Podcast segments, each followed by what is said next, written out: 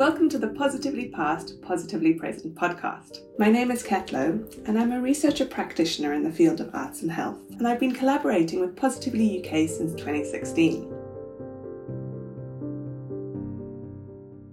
This series of podcasts came about through a project we've been doing looking at Positively Women's Archive, where we've been looking at the power of the archive to allow us to look back in order to be able to move forward.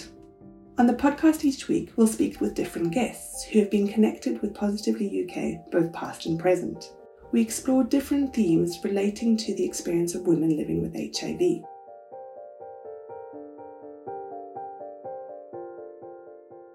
All of these have been recorded online as we wanted to include a wide range of voices, both safely and across borders. The nature of these conversations cover topics that some listeners might find difficult. So we invite you to please consult the episode's show notes before listening to the podcast. And finally, huge thanks to colleagues both at Positively UK and the Royal Central School of Speech and Drama who've helped bring these podcasts together. We hope you find these discussions illuminating and insightful.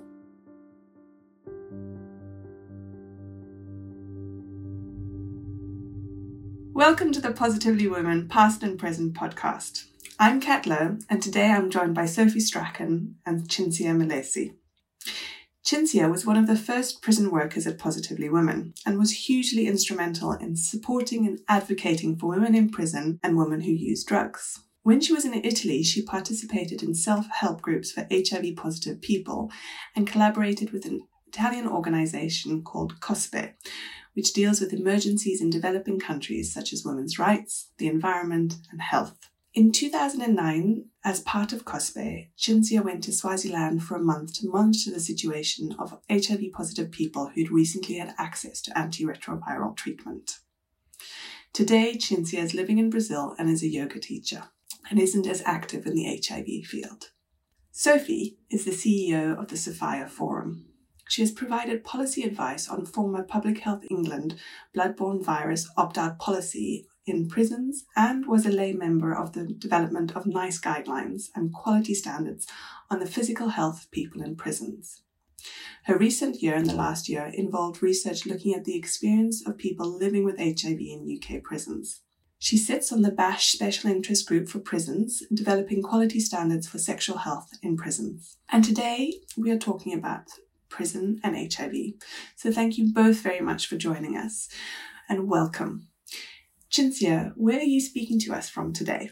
Well, I'm speaking from uh, a little town called Guararema, which is in the state of Sao Paulo in Brazil. Welcome. So you must be having a wonderful amount of sun. yes, today, yes, but it's raining quite a lot here in this area. and you, Sophie? So I'm currently based in London and uh, I'm actually in uh, the hospital that I work in at the moment. So if there's any background noise, then that's why. Excellent, thank you. And our resident squirrel is joining us from the roof of the shed from where I'm recording, so apologies about that as well. So to begin, we'd love to hear more about your involvement with Positively Women.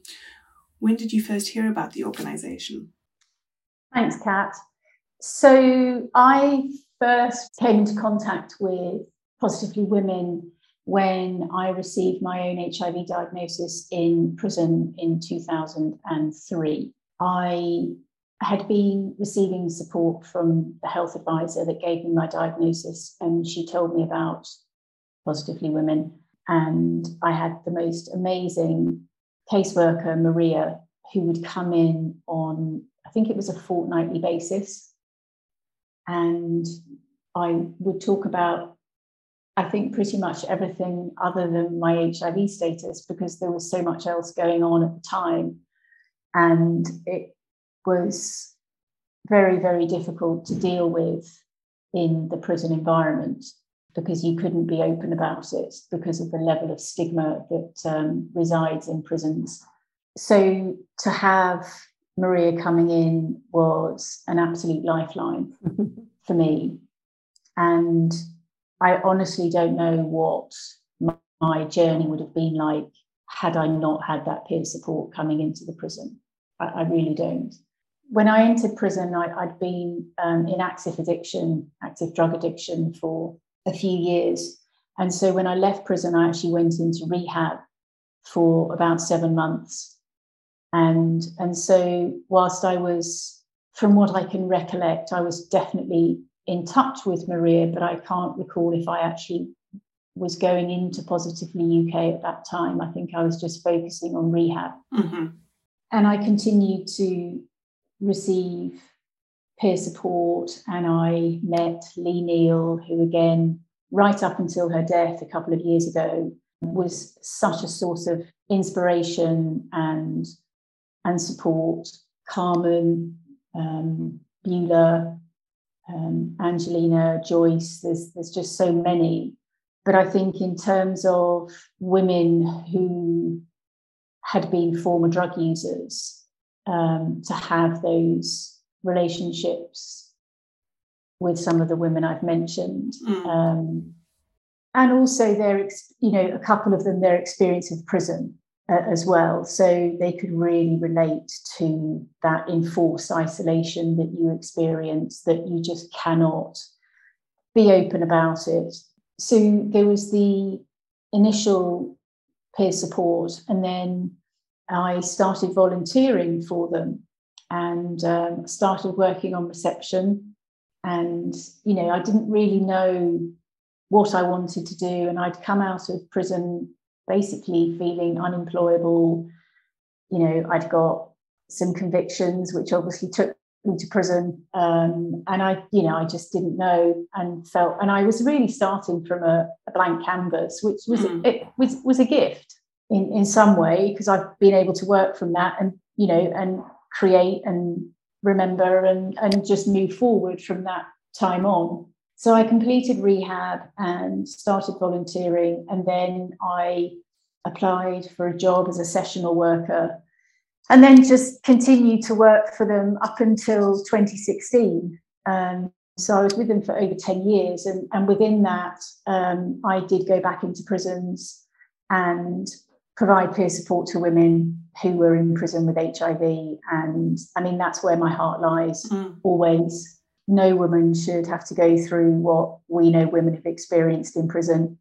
And uh, we also did some research at the time, um, HIV Behind Bars report, looking at the experiences of people in, in prison at that time. Yeah, so I went on to deliver peer support in various settings, prison being one, and um, working closely with doctors and nurses in HIV clinics.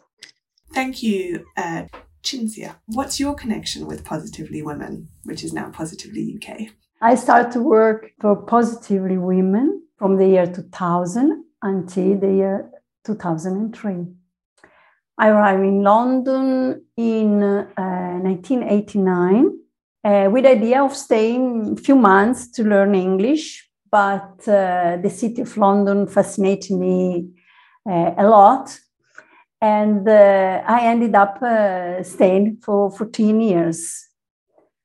Uh, I started work in a five stars hotel, uh, the Mandarin Orient Hyde Park in Knightsbridge, uh, following a training uh, to become a front office manager, which I never finished.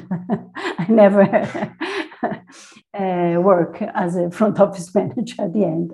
In 1998, I was diagnosed in London uh, with HIV and hepatitis C co-infection. At first, I felt uh, alone, like uh, there was I was the only one in the planet having this problem. Yeah, and uh, my husband at the time supported me, uh, but it was hard for for both of us. Yeah?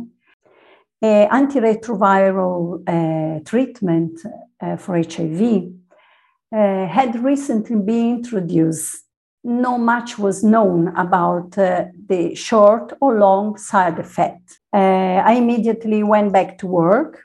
I tried not to think too much about what was happening to me, but I could not talk to anyone about my health condition uh, and my hair condition at the time was really not good at all. And uh, many at work, yeah, they, uh, they were asking me, what's wrong with, uh, with me? I was tempting to talk about it, but I was as well afraid of the reaction. So I, I couldn't share my anxiety.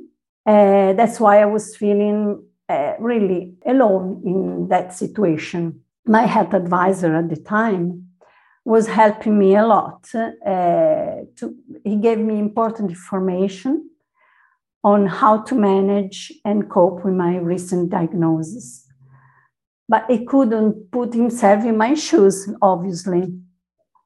Uh, and he suggested that I participate in support groups for HIV positive people so that I could talk as equals, sharing my feeling and emotions with people who understand me as they were experiencing the same problem and I would not feel alone anymore. It was the best advice I received. And uh, uh, after choosing a different organization, I decided for Positively Women. I started getting help uh, through peer support in supporting group, where I met wonderful people uh, with whom I was able to share that secret part of my life. Uh, I consider myself blessed, really, blessed to have the, the total support from my family, from my closest friends, but no one could better understand the situation I find myself in than people who knew and shared the same problem. So when the opportunity arose in the year 2000, uh, through an interview as a drugs and prison worker. I jumped in, and to my delight, I was hired uh, for this position. It wasn't easy, but the collaboration with my co-workers like Angelina, Rose, Sarah, uh, Sylvia, at the time she arrived one year after, they helped me to overcome the difficulties. Né? we work in a very harmonious atmosphere. Uh, Lee Neal uh, had been a great teacher for me. Uh, we laughed and cried with great serenity. Brilliant. Thank you both so very much for sharing your journey and your connection to Positively Women. There are a couple of key themes that are emerging, one of which is the support offered to women who use drugs. You both talked with such great love and passion about the support you got from Lee Neal. And could you talk mm-hmm. to me a bit about Lee and about what she did? Cinzia. okay. um, well, I come as well from uh, experience of drug uh, use. And in Italy, I spent sometimes in prison as well. And the situation is not better than, mm. than England. But I, at the time, I didn't know I was HIV positive, right? When uh, reach uh, positive women, I find uh, very much more easily for me to have a relation with uh, Lee. She was a very strong woman, but with a capacity of uh, empathy, a, a, huge empathy, really, with uh, people in general, particularly for people that uh, uh, they had a problem with uh, drug use. No? I always admire her very much we become as well friends. Yeah? And many times, uh, as Sophie said, uh, we were not even talking about HIV or other things. And we went out living a normal life. And uh, seeing Lee uh, really helped me a lot to become, as I say, more re- resilient. Sophie, is there anything you'd like to, to add to that? you know, I, I adored Lee, and there were just conversation. You know, unfortunately, because of the stigma that is attached to drug use, because of the stigma that's attached to people who have gone through prison, you know, I've spoken over the years about about that multiple identities, and um, I've just felt at times that that that's not been dealt with um, very well in organisations. I don't think they've been able to see the impact of that. Um, mm. And and so to have women who, I mean, Lee again, you know, the background of her addiction, it wasn't always about HIV. It's that shared lived experience and the ease and the safety and the trust. Lee has been hugely inspirational for so many women over the years mm. and was such a strong advocate, again, right up to her to her death. Um, and she leaves a real legacy and um, Carmen as well. And uh, you know, through through Lee, I connected with ICW, where actually they had more of a group of female drug users with HIV, um, and so there was you know a connection there. And then Maria with the same lived experience, and and for me that hope that she gave me and so many other women. I mean, well, I felt that we went one step beyond in terms of when we were supporting mm-hmm. women in prison because because we needed it. You know, Maria used to bring me in tobacco and sweets, and you know, she would just cigarettes. yeah, yeah, um, and and um, you know, the health advisor would, would bring me off the off the wing and, and bring me down to healthcare for a cup of tea and a cigarette. I mean, obviously we weren't supposed to be smoking in the prison, but you know, it's um, it was just about getting me off the wing, and because it was really, mm. really hard. I had and I have a community of women who I have felt held by, even if there wasn't conversation, yeah. just by the fact that I could, I was surrounded by women like me and not like me, but our common ground was the fact that we'd all received a diagnosis and we were all trying to move forward and very successfully moving forward in our life. One of the many, many things that peer support provides is that connection, mm. the connected feeling. I have so many like sheroes, um, women who have come before me you know, Sylvia, Angelina, other names I probably can't mention publicly uh, because of their confidentiality. There's just so many who have walked the path ahead of me for me to follow in their footsteps and that I still aspire to and um, and and create spaces for. Thank you for sharing with us about these inspiring women and I'm gutted I never got to meet Lee because I have heard so much about her.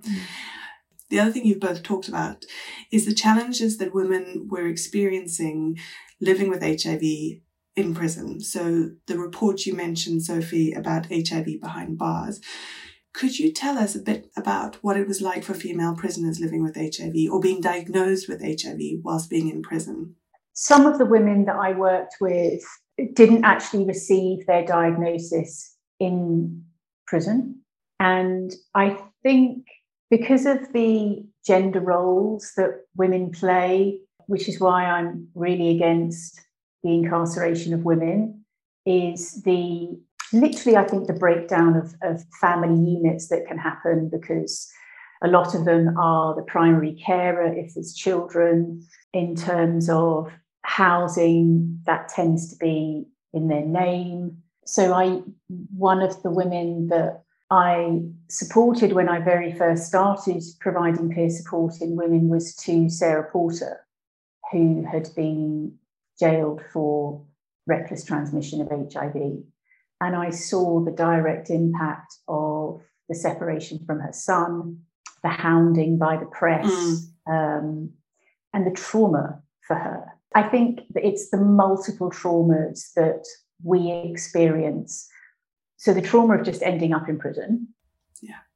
And then the added traumas of separation from family. Potentially, if you were in for a short period of time, your housing may well have been saved. But what we commonly saw was women were then leaving homeless. Yeah.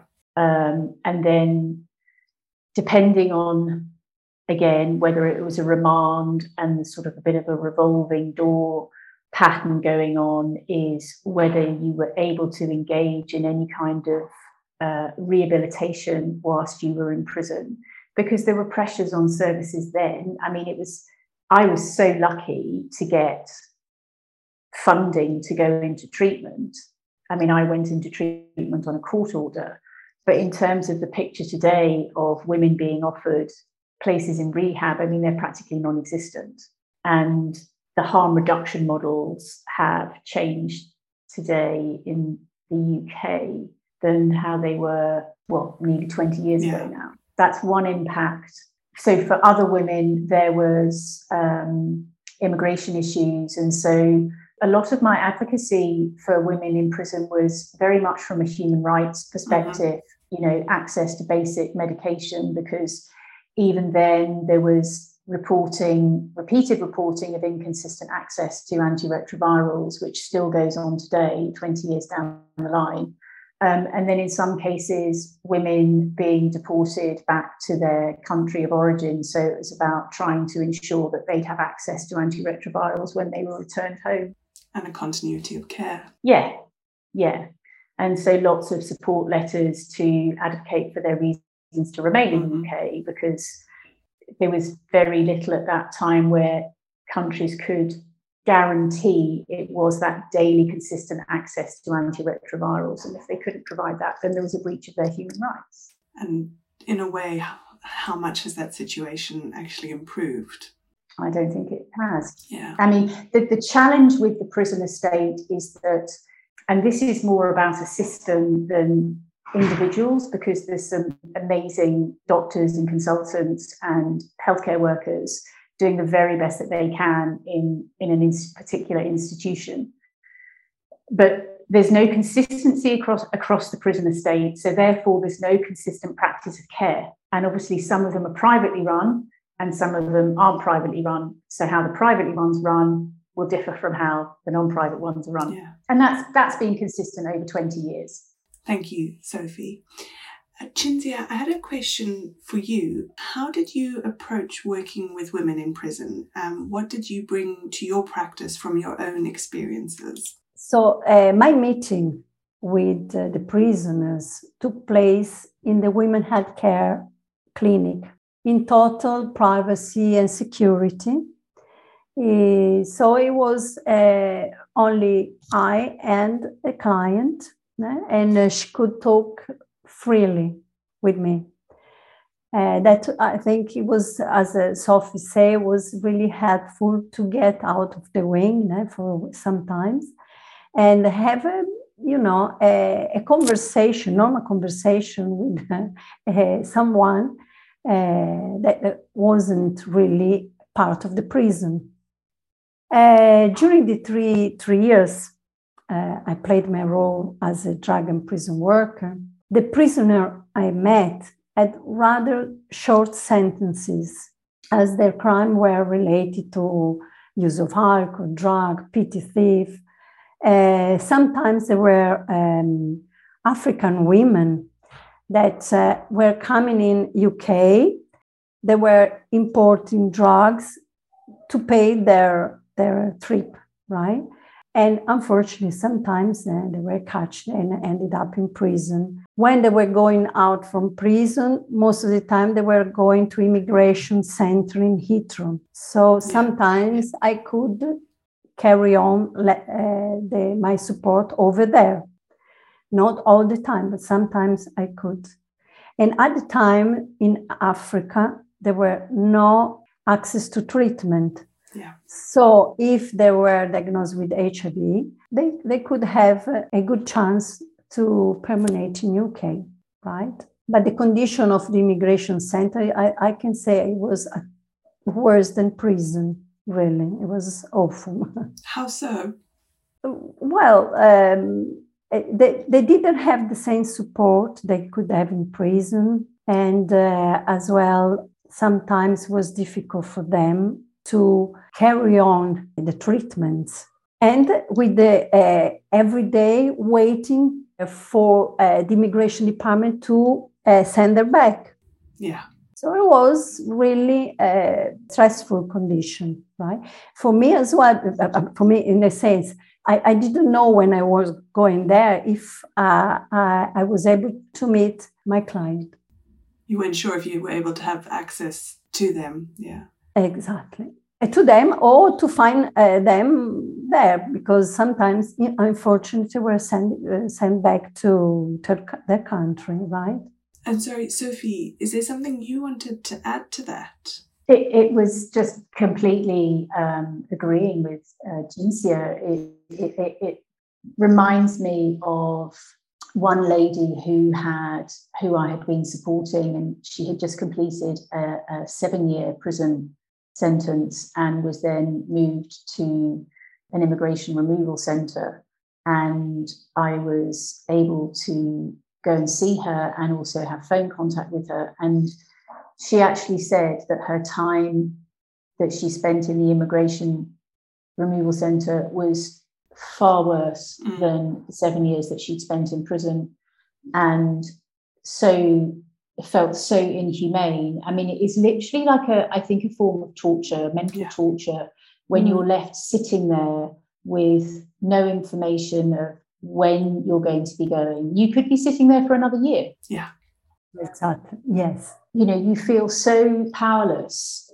And for her, she had made the decision to return home. So, what she also knew, whilst we had secured, um, I think, six months medication for her, what she also knew that she was going back to was there was no guarantee that she could, it was very unlikely that she was going to get the medication regime that we'd been giving her in the UK. But the, the region that she was going back to did not, knew that they were not going to be able to provide consistent access. So, but she had family back there. Um, but it was just too hard for her for her here. The, the uncertainty the, the not knowing at least she knew that if she was going to go home to die then she was going home to die with her kids and her husband. That is the most hideous decision to have to make to be placed into that position that lack of humanity being shown towards her. Totally. Um, can i add some something that um, about what sophie was saying? When uh, that African women were in prison, they knew how long was the sentence. But in the immigration center, they didn't know for how long they were staying. So uh, imagine, yeah. you know, it was it, the mental torture uh, all the time. That constant uncertainty constant, of, of exactly. that situation. You don't know. I wanted just to bring us back to um, women in prison, in particular living with HIV. You both uh, mentioned the discrimination that these women might be encountered. Could you give us a bit more information about what that might look like? I remember hearing other women saying that they weren't going to go up to the food counter when a particular woman in prison was serving food because she was known to have HIV. Mm-hmm. I don't know I mean, I disclosed to one other person when I was in the prison, and I don't believe she told anybody. I know that when I was seen repeatedly going down to healthcare, I got asked a lot of questions, and I basically just said, "Mind your own business." Um, but you know, there were questions. Mm. Whether people knew, I don't know. There were reports of um, nurses refusing to treat a woman who was a known self harmer um, and there were rumours about her being an AIDS patient, women refusing to use a bath or a shower after somebody who had HIV. Um, so just hearing that, you knew that there was a very clear message that it was not safe for you to talk no. about your HIV. And prisons run on rumour and secrets. Mm-hmm. So actually, the currency of that as well and the limiting factor as a result. Can I just add as well, um, before Cinzia comes in, is in terms of the prison itself, the discrimination, because all the other stuff is stigma, is just the role of stigma and how it plays out. But actually, within uh, the jobs that you can get within prison, and it's still happening today, is um, despite U equals U and all that information, that women and men, but we're talking about women here, are refused jobs in certain settings, kitchen being one, especially based on the fact that they have HIV. And yet mm. there's all the evidence to say that they would be absolutely no risk. And in a way, less of a risk because they're more on top of their health status. Completely. Completely. Yeah. In a way, that leads me to my next question is what do you think needs to be put in place for women who use drugs in prison? Women in prison often come from a, a deprived background, yeah? And many of them have experienced physical or sexual abuse, alcohol or drug dependence, and inadequate health care before imprisonment. Mm-hmm offenses for which women are in prison are, as I say, mainly non-violent. Uh, that means that imprisoned women often serve a short sentence, resulting in a high turnover rate in women in prison. Mm-hmm. Uh, many times uh, I was finding again and again the same women coming back to prison, yeah. right? As a result of their lifestyle, many women that enter in prison, they didn't have uh, access to health care before that. Many women in prison are mothers and usually are the primary or the only caregivers for their children. Female prisoners have complex health, social, and family needs. Yeah. It is important that the prison system identify women who have been victim of violence, abuse, which is unfortunately, I think, the majority of them. Counseling and support should be available uh, and should continue after release. Generally, women with substance use problems have fewer resources. Yeah uh, like education, employment, or income, are more likely to be living with a pattern with substance use problem. So they go back using. A major concern is that prison system frequently do not guarantee access to this treatment. A gender sensitive approach to women health care should always take into account the need to provide specialized addiction treatment programs. Uh, support to staff should also be developed. I think the importance of a clarity and continuity of clear guidance and guidelines for staff, I think, is key. I think that's definitely something that Sophie's mentioned in terms of there is a lack of continuity across prisons. If it's a public prison, I mean, if it's a private prison or under government oversight. Sophie, in, in your opinion, what do you think needs to be put in place for women who are drug users in prison? My first advocacy ask would be about the provision of peer support for women, and it's not consistent at all. What I know is that for people who are have substance misuse uh, they are linked to the drug and alcohol services that tend to be going into the prisons in the UK. And therefore, any kind of maintenance program, substitution, opioid substitution, would be delivered, you know, by the healthcare team. And again, this is another issue in terms of a story I heard recently where the person uh, was going up to they have to go up to the hatch to get their medication mm-hmm. and they're asked what they're taking this medication for. So there's no privacy. God, yeah. So that's not working.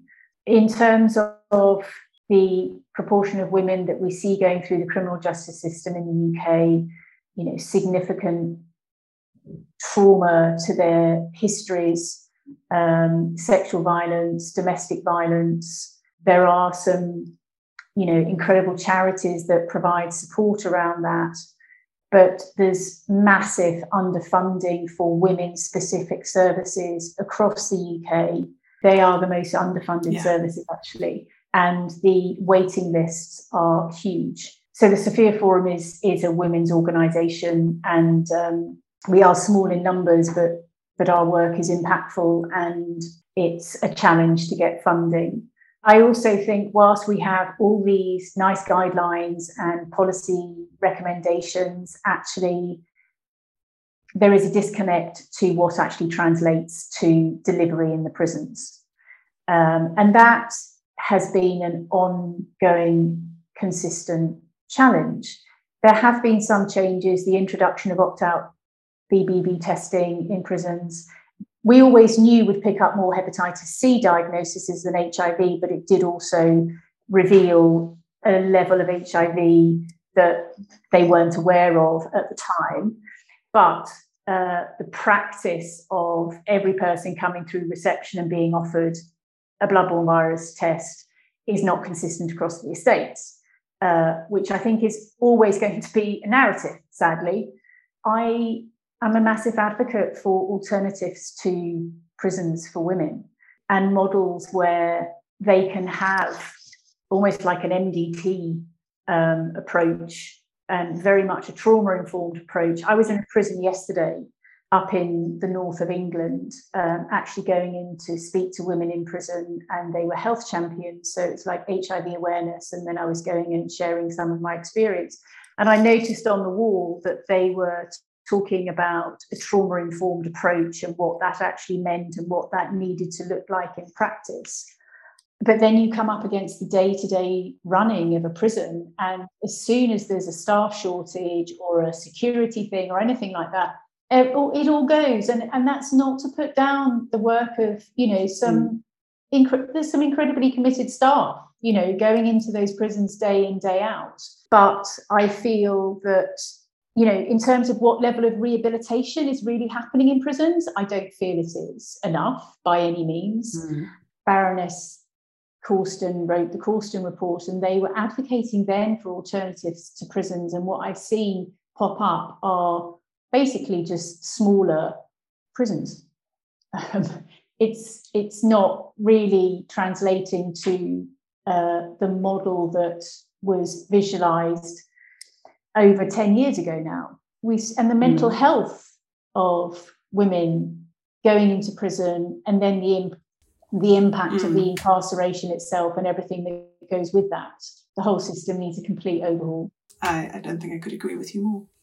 Yeah. Thank you both so much. Um, it has been fascinating and illuminating, and I wish we had 17 hours together. Mm-hmm. We ask everyone of this podcast one question What are you bringing from your past into your future? Sophie, would you like to go first? I just feel my lived experience. I mean, that forms so much of what, everything what I do today. As I sit as a CEO of the Sophia Forum, as I now, in terms of my involvement with Positively UK, we're working in partnership with Positively UK on a project that is supporting women as we grow older with HIV. It's called the GROWS Project. Um, I'm back as a peer mentor volunteering. So I have two hats there. It's like we're in partnership, and then I'm a peer mentor, which is lovely because it's reconnected me with a, mm. a group of women who have come behind me, so to speak, and and yet there's the common ground. So I'm connecting to a completely new community of women living with HIV, and my anger. I'm I'm bringing my anger from the past because it drives so much of what I do in terms of the injustice and the inequalities that that we still see, what I still see mm. nearly 20 years down the line, not just for women in prison, but for women full stop. And hope and compassion and empathy, because that's all that was shown to me and given to me. So I try and carry that forward. Thank you, Sophie. Cinzia, what are you bringing from your past into your future? well, yoga has been uh, very important for me. Mm-hmm. And I started practicing yoga two years before my diagnosis, and I never stopped practicing since then, right? So, as he taught in yoga, live the present, the here and now. So, my present is the result of my past. As far as HIV is part of my karma in this life, Mm. uh, the pain of knowing that I would have to, to live with this heavy stone on my shoulder for the rest of my life has turned into an opportunity Mm. to help others with empathy, to overcome difficult situation and crisis, to respect my health and well-being, and to appreciate the importance of having people close to me who understand and accept me as I am. Thank you both. The hope, the empathy that you both hold on to and share and offer to others. Thank you for taking the time today, for being with us, for sharing your story and your brilliant work and expertise. And thank you both for being here. It's been a delight. Thank you very much. Thank you very much. Thank you for listening. If you'd like to hear more, please like and subscribe to this podcast and share it with your friends. If you were affected by anything shared in the podcast, please see the Positively UK website for a list of their services and other support organisations. I've been Kat Lowe. These podcasts have been edited by Chuck Blue Lowry, coordinated with Joy and Solidarity by Mariam Shaharadine and Chriselle Dukuzin, music by Jessica Roach.